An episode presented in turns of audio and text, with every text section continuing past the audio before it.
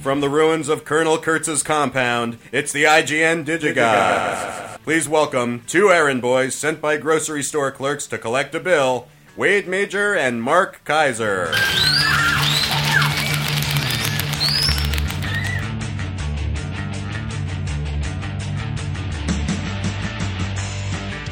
Oh, what a refreshing new year it is. Who sent that in, Corey? I love the smell of Alexander Berlika in the morning. Yes, thank you, Alexander. Shout out to Belarus. Hope it's not too cold over there. Um, Hello, Wade. hi, Mark. How Happy New Year. Happy New Year to you too. How, how did you spend the last two weeks? Surfing, snowboarding, skydiving. What'd you do? Eating. Thank you. What else do I do? I eat. And you have given me a New Year's cookie. I Is did. that what I- I'm supposed I- to eat? Here? Yes, real quickly. I'm going to uh, uh, make you eat a New Year's cookie that I made from the um, Bouchon cookbook. Oh, really? From the Bouchon cookbook. Oh, You don't know nice. what that is, do you? I, I do. Do you, no, you don't. Really? Mm-hmm. wow. Well, you being smart. But uh, yeah, so here's the thing, folks. You know, it's uh, it's January, February, which means that um, Very nice. Thank you for the calories. I know.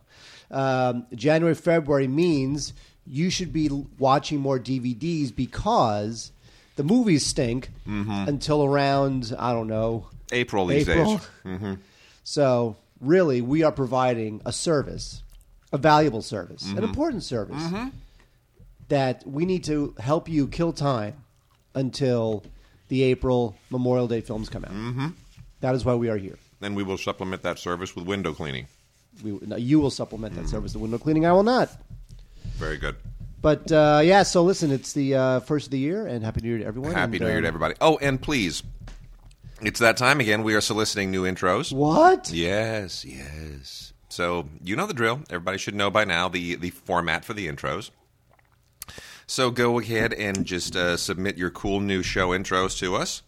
We're going to be recording those in about two months' time. Now, Um, two months seems like a long time, but I know it's like Goes hurting, by it's- quickly. It's, hurting cats. Goes by getting quickly. all these uh, intros. So you know we, we're going to give you two months to be creative. You don't have to start getting them in immediately, but um, go ahead, and send them to us, and you know send them to us as you come up with them. at and please- gods at digigods.com. gods at digigods.com. Email them to us at gods at digigods.com. And please include your name as you want it to be announced as the author of the, uh, of the, uh, the intro. And also, if you've got anything to plug, seriously, we have no shame. We, we really don't. If you have a website to plug, if you've got a book to plug, if you've got uh, a blog to plug, anything of the sort, by all means, go ahead and send that in, and um, we'll uh, you know we'll we'll we'll feature it. We'll feature it. That's And we'll don't do. forget, you know, the format is now you can uh, figure the format out simply Yeah. by listening to the show. But because sometimes we get people who like have listened to like 500 of these and then send something in that is not the format of the open. Yes. So it's basically from the blankety blank location.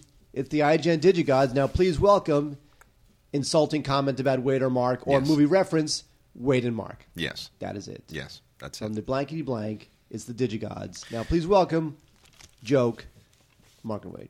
You know, make sure it's Mark and Wade.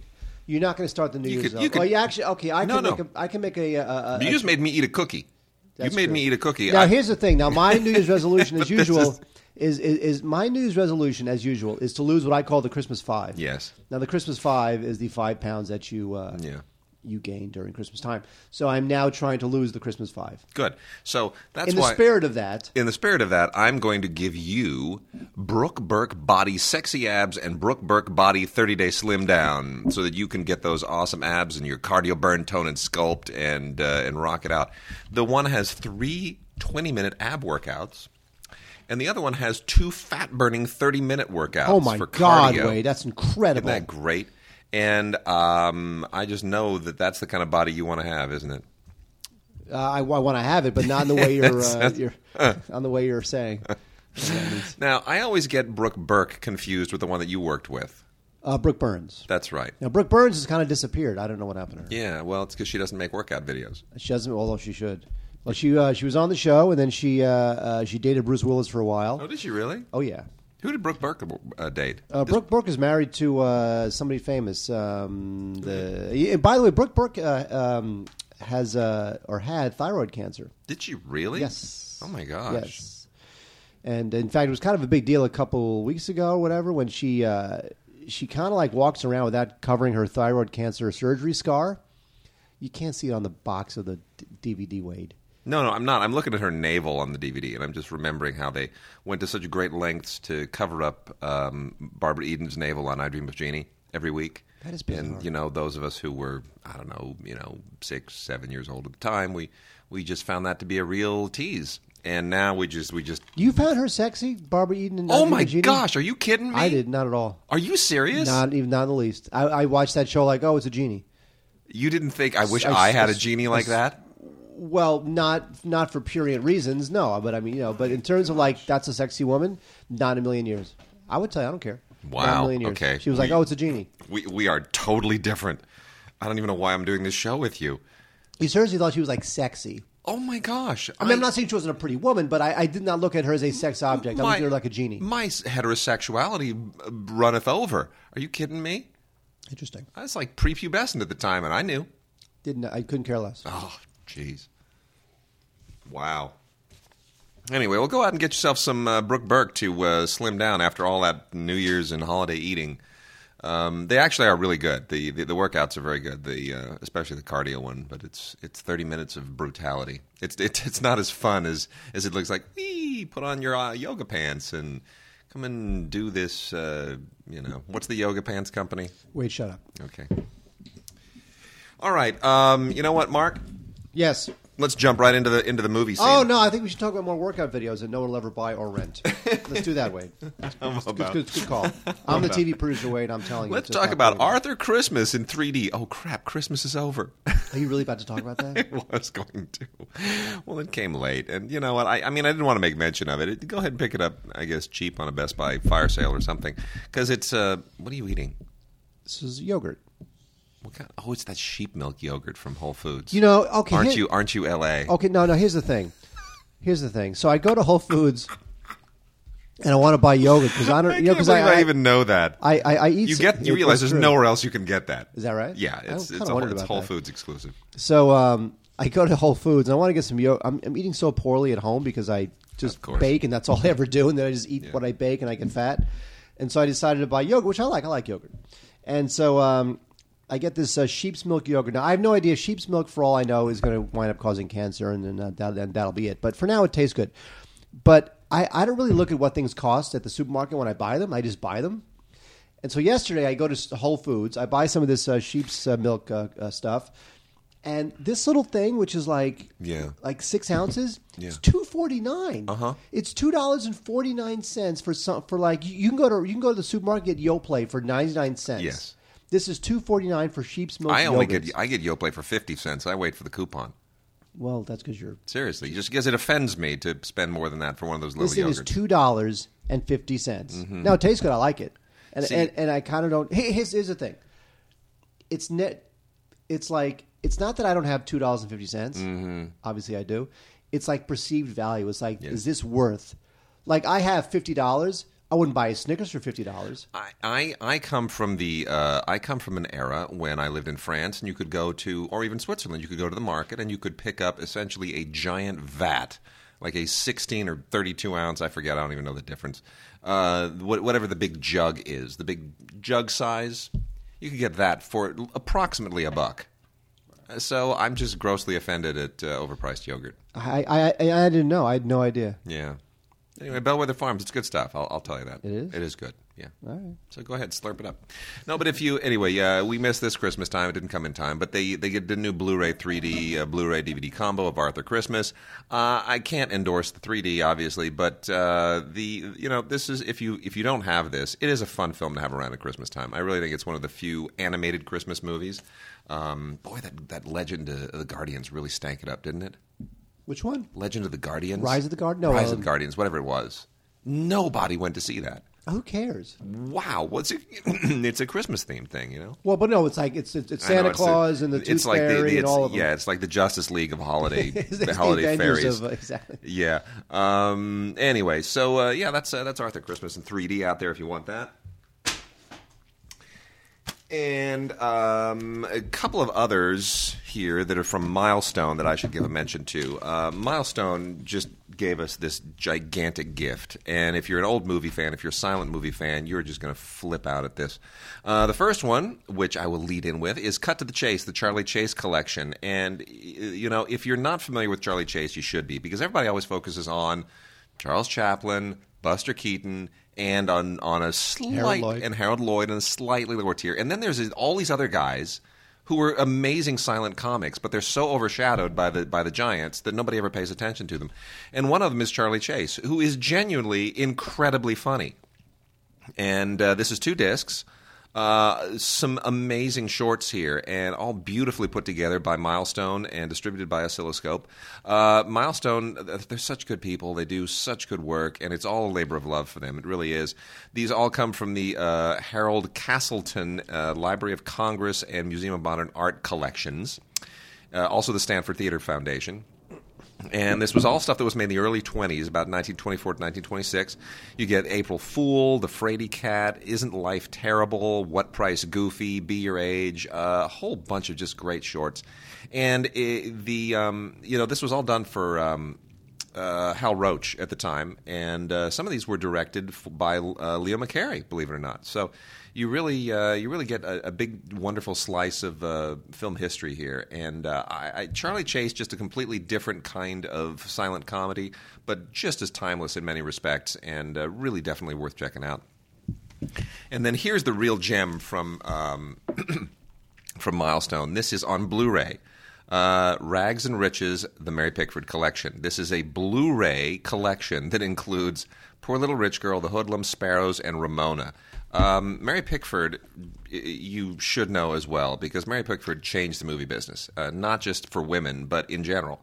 She created an entire type of film. The uh, you know the um, sort of the Depression era and pre-Depression era little urchin, right? Who uh, just you know we we empathize with her. She's poor. She's from these lowly backgrounds, and she somehow just made the movies reach down to the common person who was paying you know a few cents to go and see the the flickers on a Friday and a Saturday night. And, uh, And she co she co started uh, Universal uh, um, United Artists. co-founder of United Artists, and uh, really people forget how prominent women were in the silent era. I mean, there were women directing movies and writing them and producing them, uh, almost more so than now. Really, we've taken a step backwards, and um, these are just amazing films. Uh, 1917, 1919, 1926, all really, really good stuff. Um, 1910 for Ramona. Uh, you got to you got to get this. You just have to have this. This is film history, and the transfers are just gorgeous. Uh, Mary Pickford and Blu-ray. It's going it looks like film. It looks how it was meant to be seen. So a lot of great bonus features here as well. Really, just wonderful for the uh, the whole family. Introduce your kids to the glories of Mary Pickford and teach them what movies used to be and what they hopefully can be again. Oh, yeah. Wade, never happened. Yeah, maybe. Sorry, Wade. Uh, you know, Wade, uh, it's a bad time to come out with a League of Their Own on Blu-ray because it's not baseball season. I know. Isn't that just bizarre? But uh, this is a terrific film and uh, one that um, co-stars Madonna. Well, I love this movie. I, st- I think this is. I don't know why why uh, Penny Marshall can't get her directing career set up again because this is really a wonderful movie. Tom Hanks is great, and, and Penny Marshall just nails the direction, the way the games are put together, and the music, and the montages, and the period recreation. It's wonderful. Well, It's you know, movie. well, the reason it's coming out now is because it's the 20th anniversary. Now it stars Tom Hanks as a uh, women's uh, baseball. I mean, what was it called? It was called the uh, All American Girls Professional Baseball League. Yeah. Which, by the way, was a real league. I mean, you know, it uh, it was a real thing. There really was a, a women's league started by uh, actually, no, it started by um, Philip Wrigley, the chewing gum guy, Wrigley Field guy. it- that's, that's right. That's right. Oh, Philip K. Wrigley was the one who did it, started it up. And uh, yeah, so it's good. And as you know, there's no crying in baseball, but you know what? It's very energetic. It's a lot of fun. It's it's um, it was written by Lowell Ganz and Babaloo Mandel, and they were one of the go-to writers of comedies in the '80s and early '90s. So it's definitely got a it's got a really fun, fresh approach. And uh, Penny Marshall nails it, kind of like she nailed it a lot of times during that era, and then, as Wade says, sort of fell off the earth. But um, it's entertaining. It's sweet. It's fun stuff. There's a lot of special features, commentary and a cast commentary, including uh, Penny Marshall, Lori Petty, and Tracy Reiner, deleted scenes, and uh, documentary, and you know, even a Madonna music video from from back in the day. A league of their own. If you love baseball, it's good stuff. Yeah, absolutely. You know, Mark, I got a uh, I got a bone to pick here. Uh, Dread. I don't know why this movie was made. I don't. Uh, the, the the okay for starters. Here's the thing: Did Judge Dredd really need to be remade? I mean, was the comic book really so poorly served by the Stallone film that we needed to revisit this and ramp this thing Yes, up? Into be- the, yes. why? You know why? Why? Because it's a graphic novel. Somewhere down, somewhere down the line, it was a graphic novel, and and now by law, if you're a graphic novel, you have to be made into a film. There really is. Uh, there's no choice. Yeah, all right, whatever. Here's the problem. You remember the raid, that Indonesian movie where they kind of they, they lay siege to a building and there's a drug dealer Mm-hmm. inside and the whole thing. That's what this is. It's, a, it's just a blatant blatant ripoff of the Indonesian movie The Raid, and it's not done as well. Um, I know Alex Garland wrote it, and we love. I had Alex very high Garland. hopes for it. I had high It hopes just- for it. Alex Garland, talented guy, writes for Danny Boyle. Yeah, well, the guy anyway. who shot it shot um, uh, Slumdog Millionaire. Yeah, this thing was. The, I, I I just don't think it's a good movie in any way whatsoever. It, uh, you know, new guy playing Judge Dredd. He's, yeah, he, he talks, uh, does the usual thing, and I'm tough, and you never see my eyes because I got this helmet on. And whatever. I, you know Um, what? I have to say, Karl Urban. He's he's. I don't. I don't get it. He's very affected to me. He's he he, he he's. I see him acting. What- what else Bo- has he done? with- with- well, he plays Bones in uh, the Star Trek movie. And, Oh, that's right. Um, I I just feel like I always feel that guy's trying. Yeah, He does. He doesn't feel like an effortless actor to me. yeah. Well, anyway, And here he's like he's got the full scowl. yeah. I'm Judge Dredd. I I just I can't get with it. Uh, it, it the, and Olivia Thirlby as his partner. You know, we always have to have the uh, the woman, right? The woman partner now. Ever since RoboCop, right? Right. That's that's the thing Allen. now. Ever since Nancy Allen and RoboCop, that's the thing. We always got to have the really big tough guy. He's got to have like the the woman who wants to be tough, and you you're not tough enough. Well, And- because there is no way oh, that any, gosh. there's no way that any girl below the age of, of 97 will ever see this movie. No. So if they put in Olivia. Thirlby, who's as close as they can get to a young it girl, Yeah, the only thing I kind of like about this is, is Lena Headey because she plays Mama, right? The uh, the prostitute with the scarred uh, face turned horrible drug dealer. She's the villain in this thing, you know, tattooed and, and just ruthless and and and all that. Yeah, I, you you know, she's kind of been on a downhill slide ever since 300 when she played Zeus's wife or whatever it was she did in that. But it's um, you know, you got a bunch of extras here. It's all just oriented toward behind the scenes stuff and the special effects and and there's even a thing on 3D, even on the one that's not 3D, which is uh, what we have here, the Blu-ray digital copy ultraviolet combo. Um, and then uh, you got the, you know, there's also the 3D version of it. Um, not great 3D, I got to say. There's a couple of moments where the uh, the whole drug thing is is well exploited for 3D, like really gives you dimensionality, like blow smoke right into the camera. It's old school horror film 3D effect, but very few and far between moments like that. Anyway, um, yeah, I just can't get with this movie. It's it's Judge Dredd is supposed to be a bigger story. It's supposed to be more than just yet another high-powered, high special effects remake of uh, you know one of these tower siege movies, which have been going on from ever since Game of Death with Bruce Lee. just watch. You Wait another 25 years, there'll, there'll be another one. Yeah, I guess. Exactly. Uh, we have two movies, two Blu-rays uh, starring uh, It It Boys. There's It Girls. Wait, are there It Boys? There really are not. Yeah. Uh, this is called The Words. And The Words was supposedly going to be uh, Bradley Cooper's uh, big foray into dramatic uh, acting. Yeah. Uh, well, and it- of course, it- it's it- blurbed on the uh, cover by none other than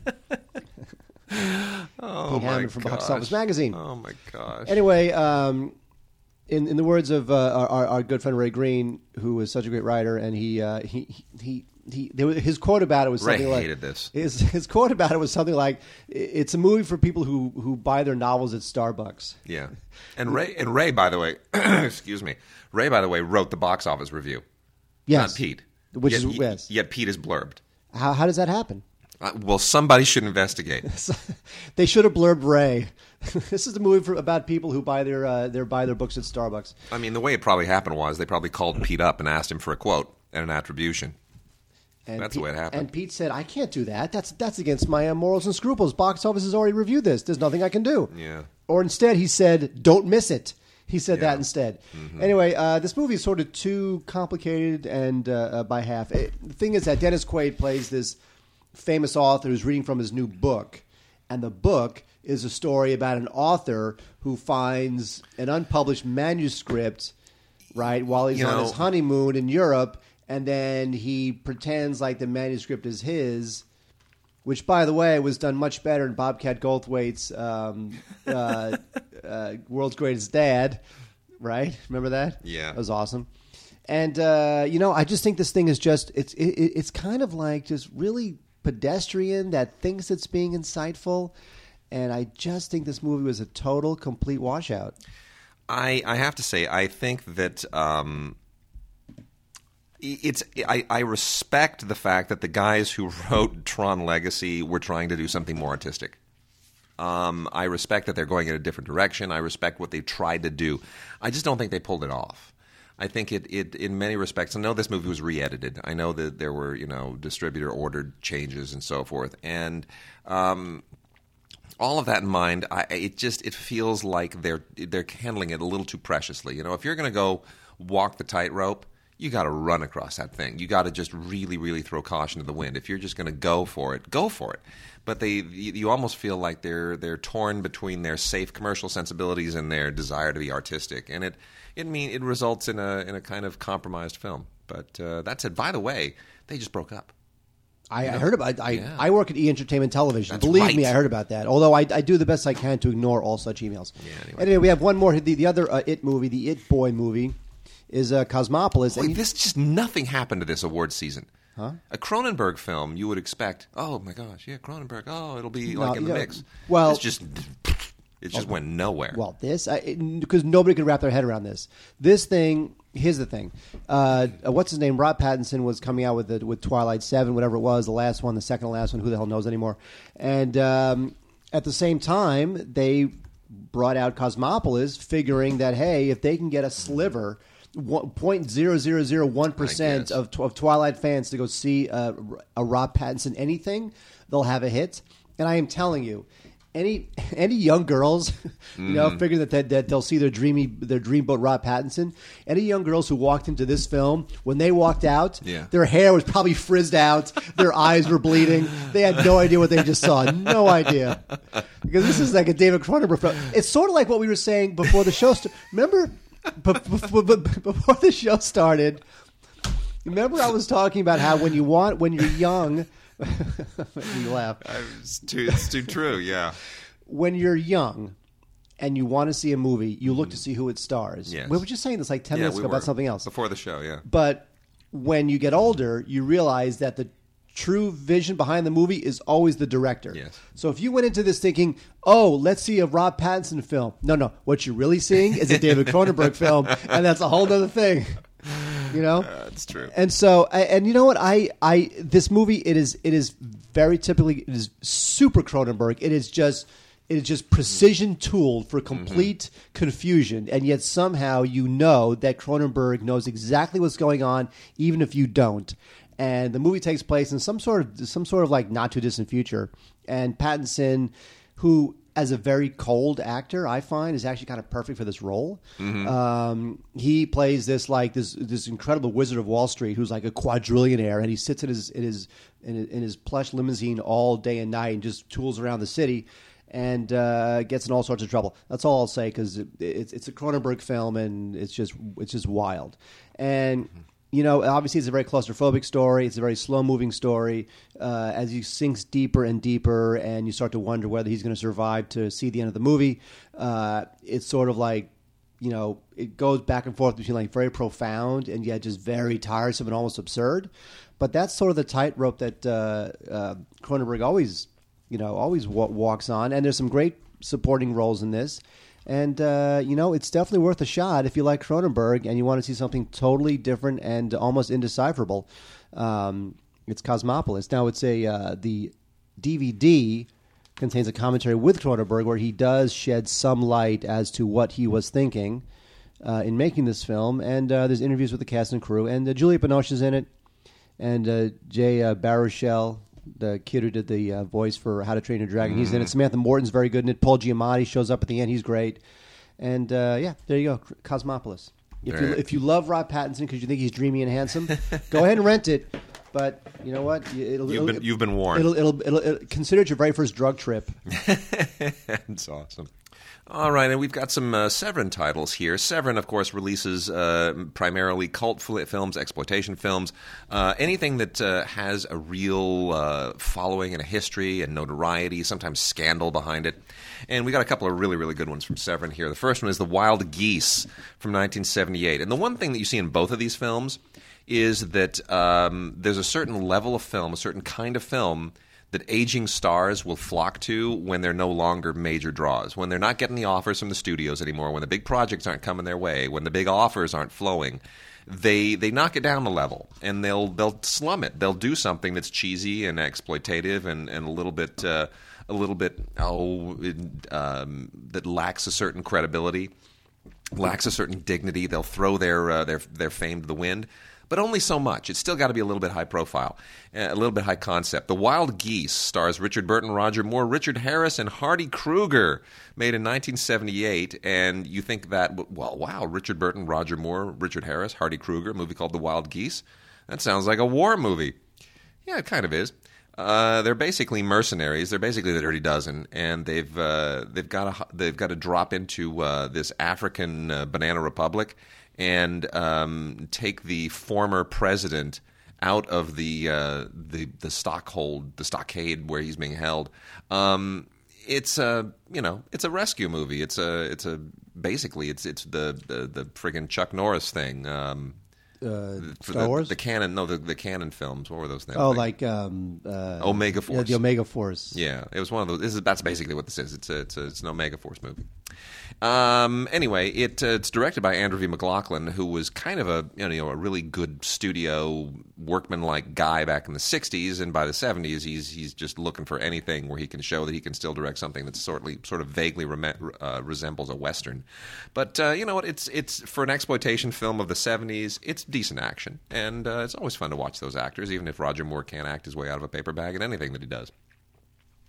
The other film, this is a really, this is great. These are both Blu-ray DVD combos, by the way. So uh, if you want to, you know, that way you get to watch them in the on the Blu-ray player, and then you get to play them for your kids in the car. And uh, the DVD is especially good to play for the kids in the car with Ashanti because this is all about white slave trading.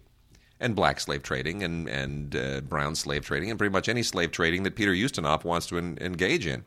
Now, do they rush this out on the heels of uh, Django? Well, there you go. You just uh, beat me to the punch. Yeah, the uh, Richard Fleischer directed this in 1979, and that was a time when Richard Fleischer was like, you know, I'll direct anything. I'll direct a, an infomercial if you send it my way. I'll, I'll direct a, a public service announcement. He just didn't have much of a directing career by the late 70s, and um, so Richard Fleischer jumped right on top of this, and of course got himself a cast of Michael Caine, Peter Ustinov. Beverly Johnson, Omar Sharif, William Holden, and Rex Harrison. Rex Harrison. Rex That's Harrison. Ridiculous. Now, keep in mind, there are four Academy Award winners in this movie Michael Caine, Peter Ustinov, Rex Harrison, and William Holden. The latter two won Best Actor. The other two won Best Supporting Actor. I mean, you know, that's wow. 1979. Is everybody having that hard of a time? Uh, basically, the idea here is that Michael Caine is part of a UN team. Uh, he and his wife Beverly Johnson are trying to cure disease in Africa. It's another one of these African things. And uh, Peter Ustinov is just he's he, he's this crazy slave trader, and he kidnaps Beverly Johnson. And next thing you know, Michael Caine's got to. Uh, got to join up with everybody else, including William Holden and Rex Harrison and, and Omar Sharif, and they got to go fetch his wife.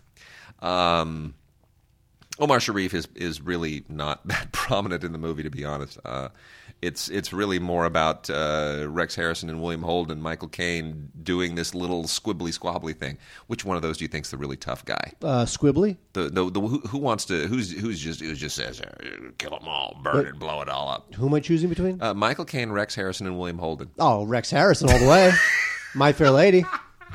My Fair is a badass. All right, please stop talking about this movie. Yeah, sure. It's cares. William Holden basically doing his bit, his shtick from uh, Bridge on the River Kwai. All right, wait, let's- so let's- anyway, let's move this along. Uh, you know what? Yeah, no. Seriously, there's there's featurettes here. Beverly Johnson, by the way, I, I should say, is interviewed about this film. This had Ashanti had a really really um, uh, troubled history.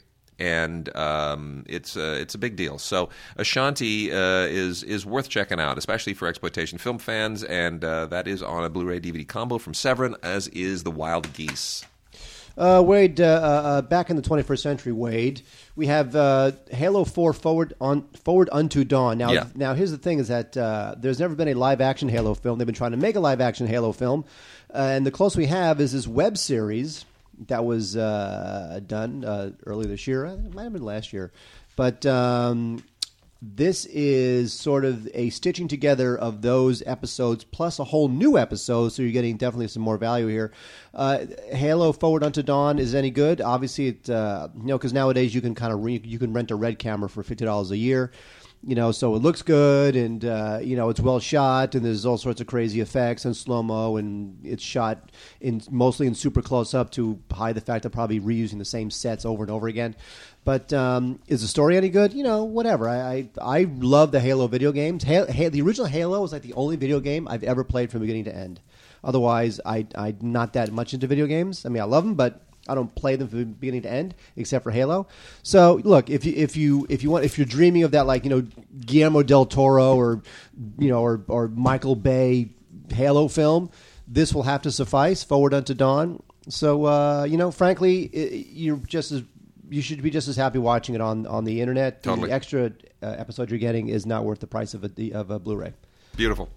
Uh, Mark, one of the worst remakes of Psycho I have ever seen in my life was House at the End of the Street. Uh, this is the unrated version on Blu ray and DVD and digital copy combo. Includes two versions of this uh, rip off worthless movie, unrated and theatrical, so you get to watch it uh, just get worse and worse and worse. Um, honestly, you don't realize quite immediately that it's a total Psycho rip off, but then you go, oh, it's a Psycho rip off, and you immediately know where this movie's going. Uh, basically, Elizabeth Shue is this um, is this mom who's with she's got a single daughter and um, they Jennifer Lawrence who's probably regretting she ever made this movie plays the daughter. And uh, honestly by the time the Oscars are over it may very well be that this movie has two best actress winners in it. Do you realize that?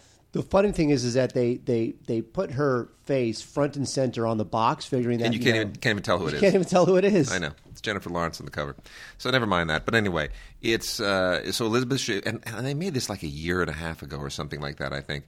Um, so anyway, they move into this town. They're trying to restart their lives, and there's a creepy house at the end of the street where uh, some little girl like murdered her family or her parents earlier, and now the son who was away at the time, he's still living in the house. He came back, and of course, as the movie goes on, you're supposed to believe that he he's keeping his well yeah, of course the girl really she got away right? So she roams the woods and everyone's afraid that you know the legend of the the murderous girl she's still living in the woods like some kind of feral cat or something. And uh turns out you know he the brother presumably keeps her locked up in the basement and she occasionally gets out every once in a while yada yada yada whatever whatever. Um okay very quickly you start seeing certain scenes and you realize there's certain hallmarks and you do the math and it's a it's a friggin' psycho remake. And and there's even a point where believe it or not the uh the sheriff takes a tumble down some stairs. And i just thought are you kidding me? You you had to i mean that's not even an homage. That's just that's just being bad. So anyway it's uh, I, I can't recommend this movie on any level whatsoever. It's uh, from 20th century fox who, who really needs to do a much better job of uh, of picking their movies. Where you gave me this for a reason, didn't you? sure did. Because you know that suddenly. Starring Frank Sinatra yes as a man who's going to assassinate the president, didn't you know that this movie, Mm-hmm. as many of our listeners know, was directed by my step grandfather. yes it was This is my stepmother's stepfather. it's, it's a good movie It is a good movie. You know what? Actually, Lewis Allen, uh, my step grandfather, um, who died in 2000, who was a great guy, uh, uh, an incredible storyteller. He met with, worked with everybody, tells great stories about like lending uh, Sean Connery 50 bucks to buy his suit for his very first audition. And giving uh, Steve, Steven Spielberg his very first uh, job in TV as like a gopher for something or something like that. And uh, this is suddenly where Frank Sinatra plays a guy who's uh, who's going to assassinate the president. It's good stuff. Sterling Hayden's in it. Sinatra's in it, obviously, and uh, you know James Gleason's in it, and it's good stuff. Now, Lewis Allen, if you want to uh, check out some more stuff he's done, I'm telling you, man, The Uninvited is considered one of the best um, horror films of the '40s. It was actually remade a couple years ago, which is kind of cool. A Bullet for Joey, he did that. Gotta love that. And uh, he also has a lot of TV credits. You know, good TV credits: The Rifleman, Perry Mason, Bonanza, Little House on the Prairie, Mission Impossible, The Fugitive. You know, so he was uh, Lewis Allen, my step grandfather, was uh, he had a great career. and was a great storyteller. It was totally cool.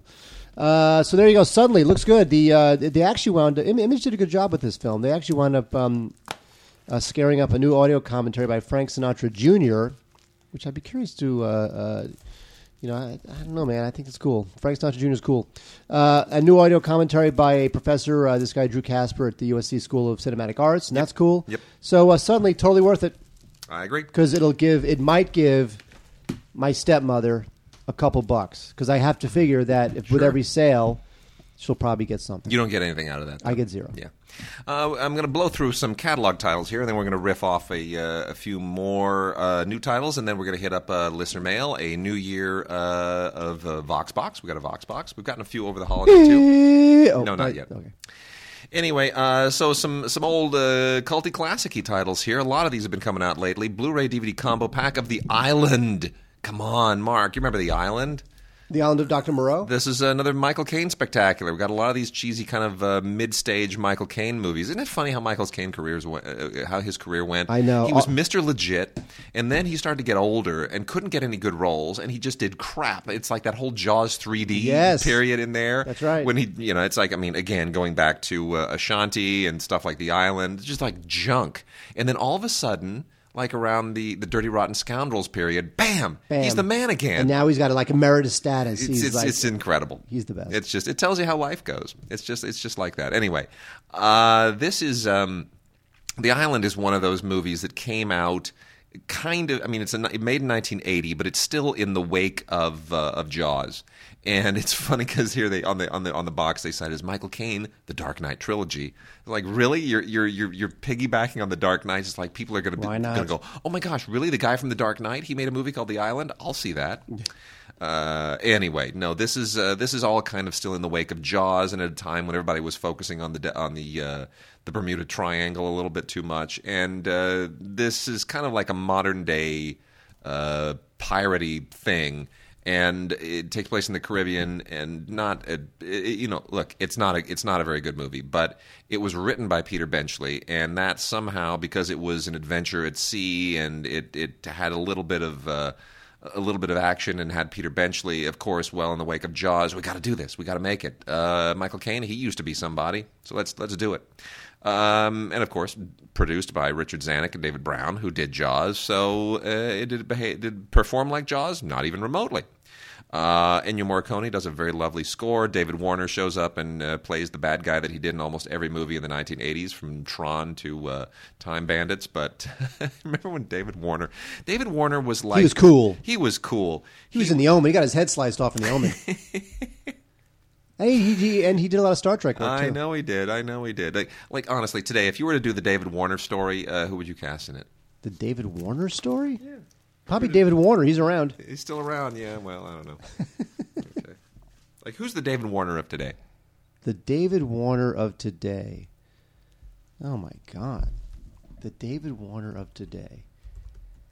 There's gonna be a whole lot of silence in like the Uh, next well, twenty I, seconds. I just thought. I- I just thought. Well, I mean, I was. I was gonna. I thought you might come up with like. I'm, I'm trying to think of like a tall, thin, supporting Isn't, actor. isn't Alan. Rick? Isn't Alan Rickman like our David Warner? Or was he the David Warner of the '90s? He was the David Warner of the '90s. Okay, so we don't have one today. Okay. Never mind. Anyway, uh, moving on quickly. Got a couple uh, from Olive here. A couple of old westerns. One with Joel McCrea and Veronica Lake. Ramrod by Andre de Toth, who wore an eye patch. Um, and uh, you know, honestly, there's just no reason to think this is anything spectacular. It's uh, a pretty straight up, uh, pretty straight up one of those kind of ranch cattleman uh, out on the range. Uh, we got a dispute, and you know, rustler movies. It's just it hits all of those beats. It's exactly what you think it is. Very nicely shot in black and white from 1947. Kind of a classic Andre de Toth auteur. And then Norman Panama did The Trap with Richard Widmark, Lee J. Cobb, Earl Holliman, and Earl Holliman. Earl Holliman, and Tina Louise in 1959. A Tina Louise who uh, eventually would take uh, Gilligan's Island against her better judgment and uh, never made another movie after that. Yeah, well, you know what? Alec uh, Alec Guinness took Obi Wan Kenobi against his better judgment too. Look at him, made him rich and famous. Tina Louise really, I mean, she was on a Star Trek, and I think she's really she resents uh, ever walking away from uh, from this. Anyway, uh, this is you know what uh, this is perfectly fine. 1959. It's not brilliant. Norman Panama is a very serviceable director. The cast is good, and uh, this is it's you know let's put it this way: it's structured like a western, not really a western. Um, it's sort of um, it's kind of it's a it's a it's a bit of a strange uh, combination of you know western elements and crime film element, crime film elements um, but you know honestly great supporting cast and uh, I, I kind of enjoyed it on a certain kind of weird quasi noirish fusion level. Uh, then we also have Death Valley, really quickly from uh, 1982. This has a. Um, the only reason that this is really worth recommending is that it has Peter Billingsley in it, who uh, at the time had not yet made a Christmas story, and Peter Billingsley now is partners with uh, Vince Vaughn, and they just signed some deal with Glenn Beck's company to make some kind of a movie or something. Yes, because Yeah. uh, Vince Vaughn is a uh, is a uh, well-known Hollywood conservative, and he uh, teamed up with Beck. I, I think Vince Vaughn's hilarious. I do too. I think everything is. I think he's very smart too. Uh, and then also sometimes a great notion. This is from Shout as well, uh, starring Paul Newman, Henry Fonda, and Lee Remick. I love all these old actors. This reminds me of how bad today's actors are by comparison. I mean, come on, Paul Newman, Henry Fonda, Lee Remick. Give it up. That's, that rocks, right? Uh, this is the first film that Paul Newman ever directed, actually. And uh, is it is it great? No, not at all. It's written uh, by the same novelist who did One Flew Over the Cuckoo's Nest, uh, Ken Kesey, or Ken Kesey. Which how do you pronounce that? Uh, Star Wars. Yeah, whatever. well, anyway, uh, it's it's kind of a, a preachy movie. It's a little bit like what's the new Matt Damon thing? Oh, uh, Promised Land. Promised Land. It's a little bit like that. A little bit of a thing. Anyway, it's uh, you know there's a there's a timber community, there's a strike going on, a little organized labor thing, a little bit of an environmental message, and all this kind of stuff, and which is kind of surprisingly uh, very much on the crest of all of that stuff in 1971. That's when all, all these message movies were really kind of first manifesting themselves in the wake of the 60s. But uh, you know what? It's uh, I I think it's a perfectly fine film. It's well acted and it's got that nice uh, movie star sheen to it from that very late studio period. I'm all about it. All right, wait. Let's move this along because uh, do, do, what, what are we ta- are we talking about? That pile or that pile? Uh, you know what we got? Uh, Because we should. Uh, we only have a few minutes left in the show. We got we got video. We got video. We got letters. We got box box. we got a to lot. roll it along. We got a lot. Roll it so along. we're gonna we're gonna finish off with a little bit of uh, of uh, guns and car exploitation stuff. The first one, and I'll let Mark handle these last two, which are really kind of entertaining. Um, oh no, you got a, you got a couple others you got to nail there. The, the, yeah, never mind. Okay, ma'am. so Yes, I'll. I'll let you blow through all of that when, Yes, when. I'm done with this. Yes, ma'am. Monte Hellman's Two Lane Blacktop is out in a Criterion Collection release, if you can believe it. Monte Hellman has never really gotten enough love from uh, the mainstream film community. Monte Hellman, of course, is just revered by a certain cast of. Uh, of movie nerds, but you know, legit film people still don't really see him as, uh, as somebody to be taken seriously, which is too bad. They almost give Roger Corman more respect than they give Monte Hellman. Anyway, Two Lane Blacktop, come on, James Taylor. James Taylor acts. in James this movie. He acts in this movie, along with Warren Oates, who's just always terrific, and uh, it's a drag racing movie for crying out loud. And they're the uh, the driver and the mechanic for this thing, a '55 Chevy. But it's um, it's more than just a kind of more serious version of the uh, the Cannonball Run, which is how some people have described it. It really is. It's a it's a movie that's all kind of captures the zeitgeist of a time and a place and a sensibility, and it's really terrific. This is also made in 1971, and I remember 1971, and this movie just is a snapshot of that time like nobody's business.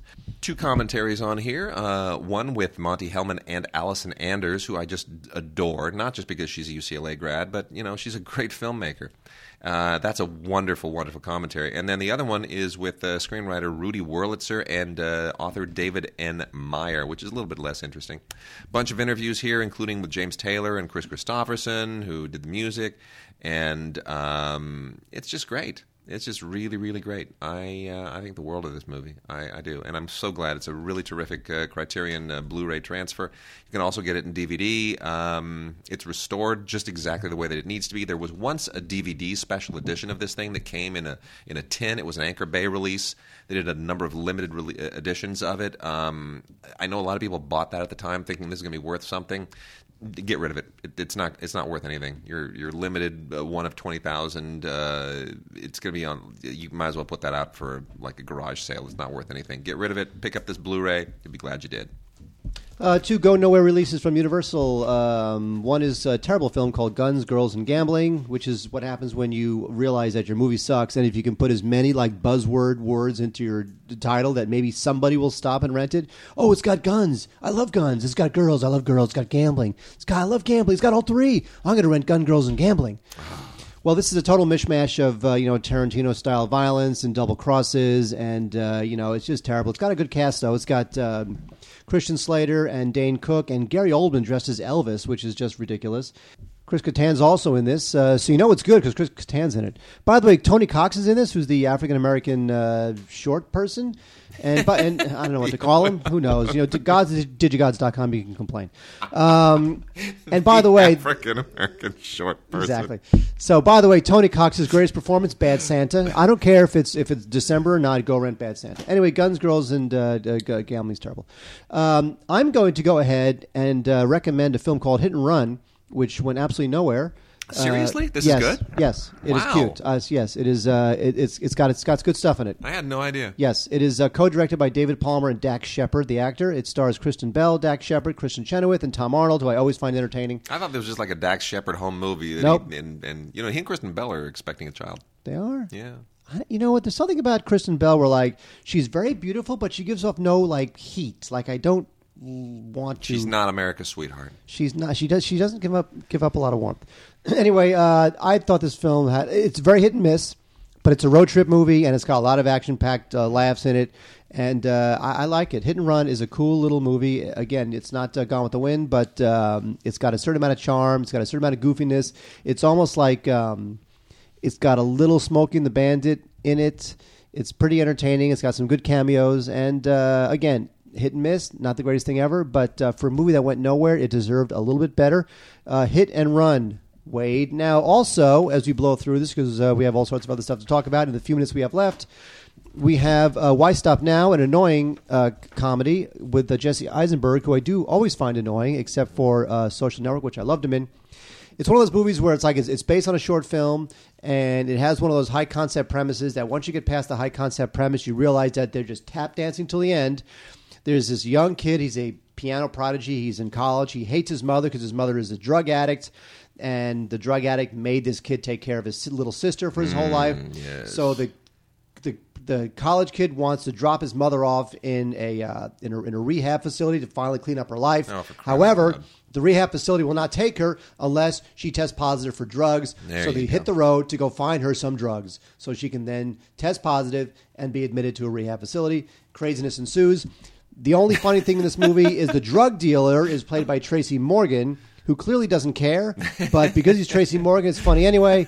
Moving along, we have uh, I'm going fast, folks. This is uh, heavyweights. The heavyweights is from uh, Oh, like jeez. uh, 95. By the way, on the on uh, it's funny because on the DVD box it says it features a new digital restoration. Uh huh. That's great. Like It's to me, mo- digital restoration is like that's that's why you buy Lawrence of Arabia. Boy, that needed to be restored. Anyway, the film is about. Uh, you know what? I, I have to say that um, I, I I do find um, Ben Stiller funny in the right role. This is also an early uh, Judd Apatow co-written script, and he was also an EP on it. So this, if you like the Apatow thing, you might get some some laughs out of it. But it's again, this is not vintage Apatow. He wouldn't come into his own until obviously later. This is 1995, and um, basically it's a summer camp uh, that is for. Uh, it's run by a fitness fanatic, and a bunch of fat kids have to get uh, thin. Boy, did I make that fast! Boy, you not did. funny, by the way. Not funny, not worth it. Plenty of other uh, uh, Ben Stiller stuff to rent, and plenty of other better Judd Apatow stuff to rent. Uh, we're going to blow through some listener mail, then do a Vox box, and then wrap the show up. Uh, email from Chris. The research I've done, Paramount has no intentions of ever releasing the entire Friday the 13th movie series on Blu ray.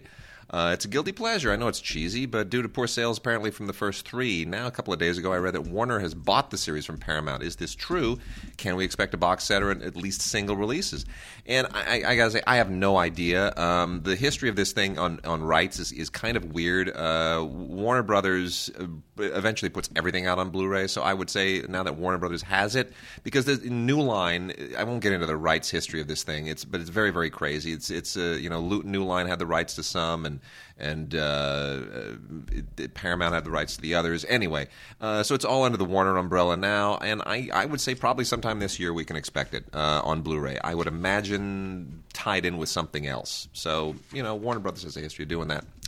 Uh, and then uh, Kyle Stevens writes us and says the Starz original series Spartacus best show on TV. Any show that can have that much violence, that much sex, that much foul language, and still take a back seat to plot and script is brilliant.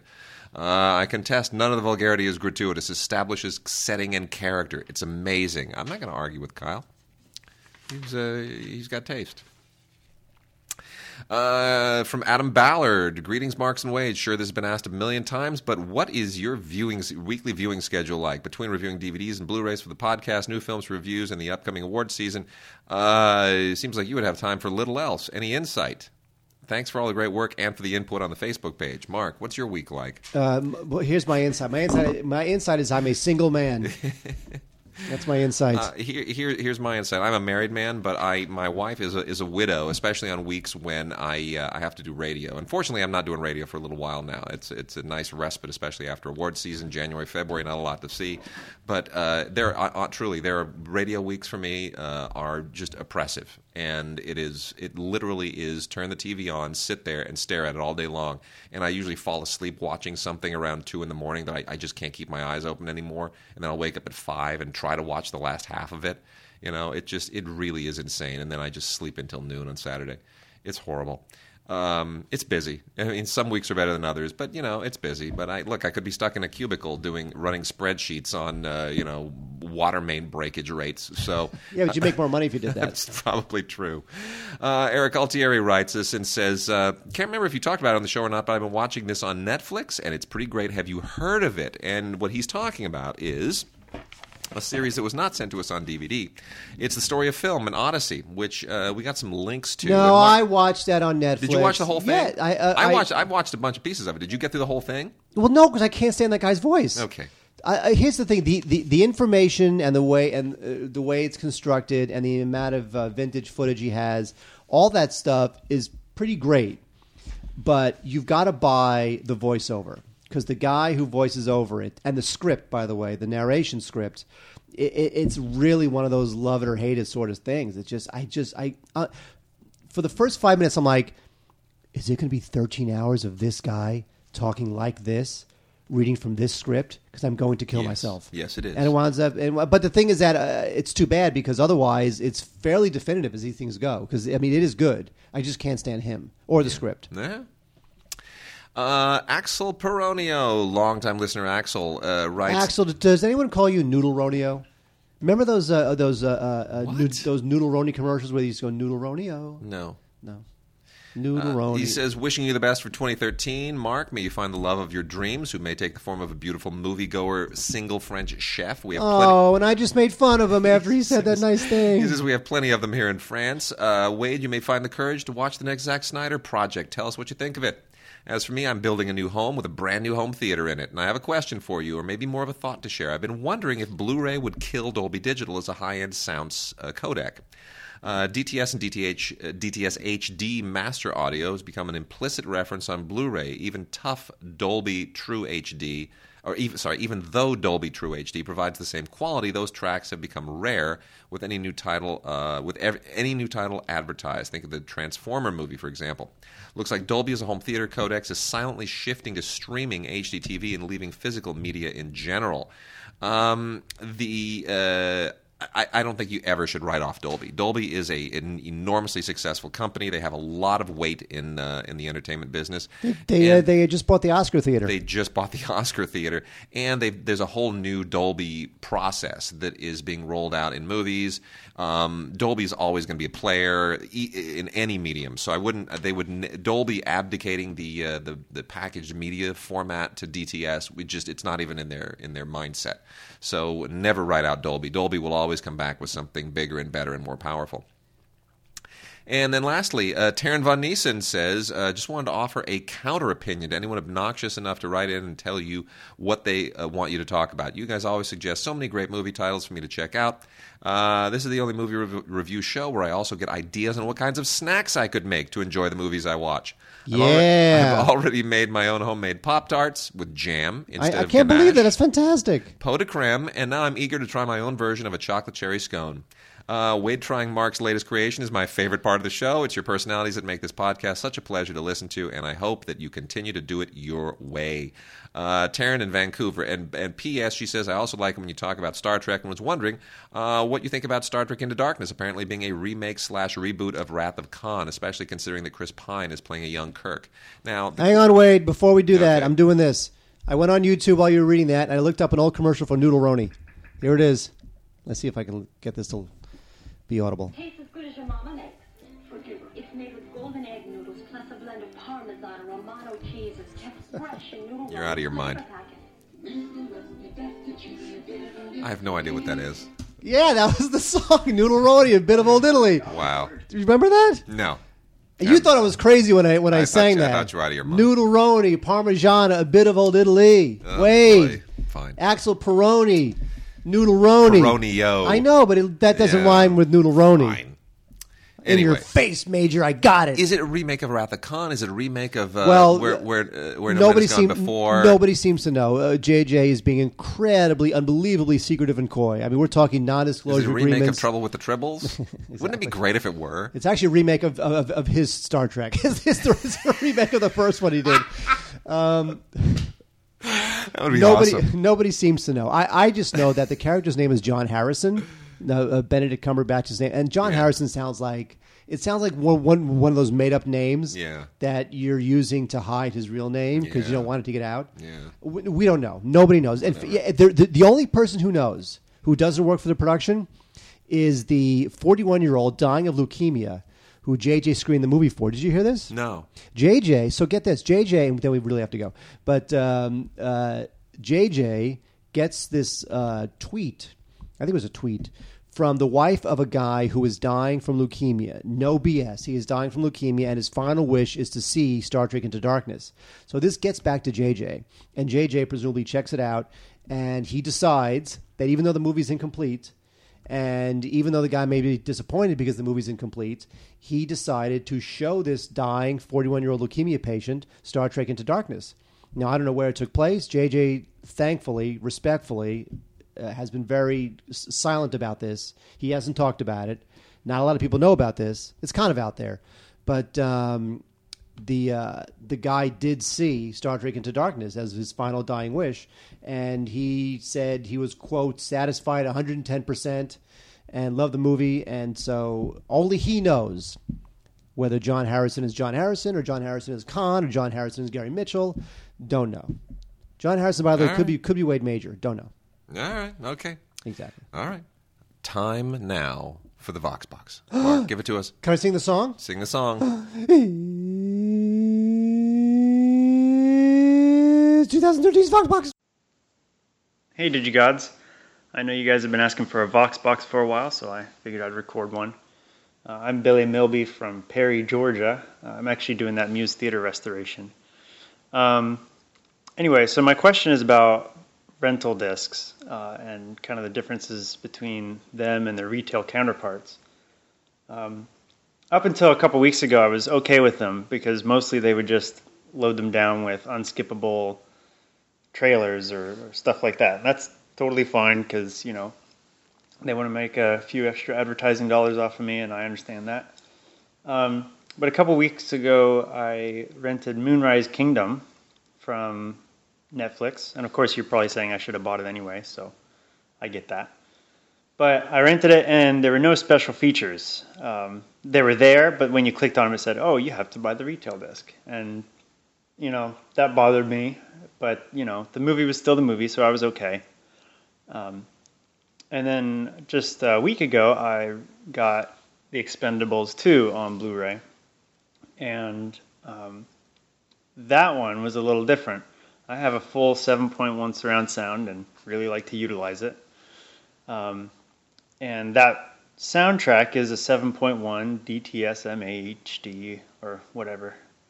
And that was not what was on the rental disc. It was a 5.1 Dolby Digital lossy track, and I was very, very disappointed.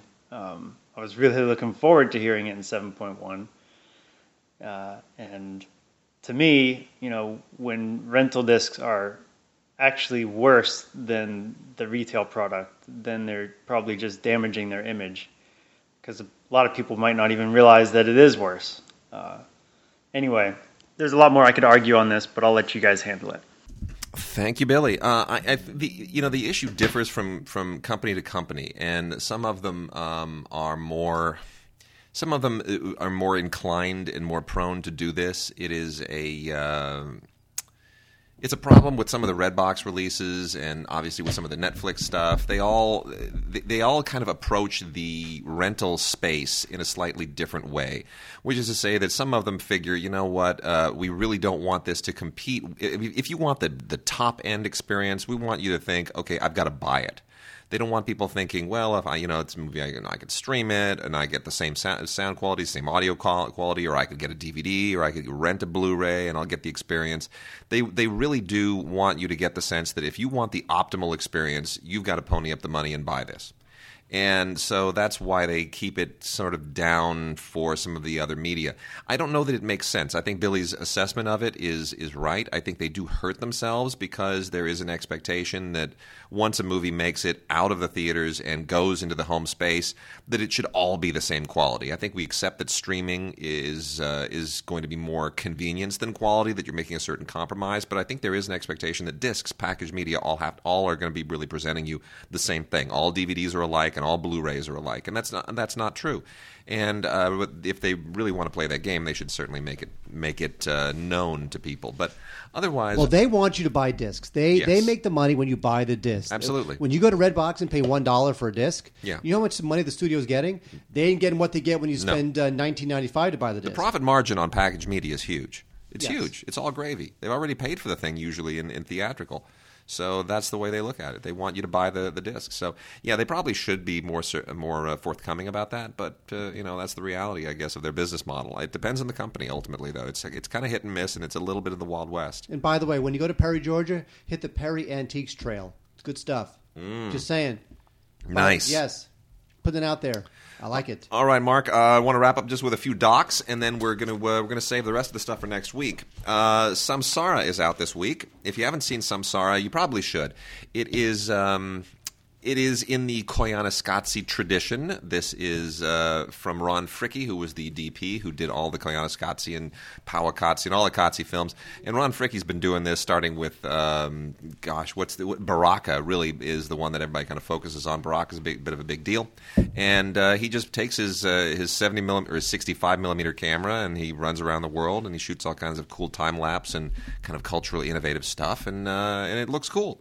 And Samsara was uh, it's not an IMAX film; it's 65 millimeter. but It was released in 4K mostly, which is kind of the way these things are going in the future, and uh, it's out on Blu-ray now.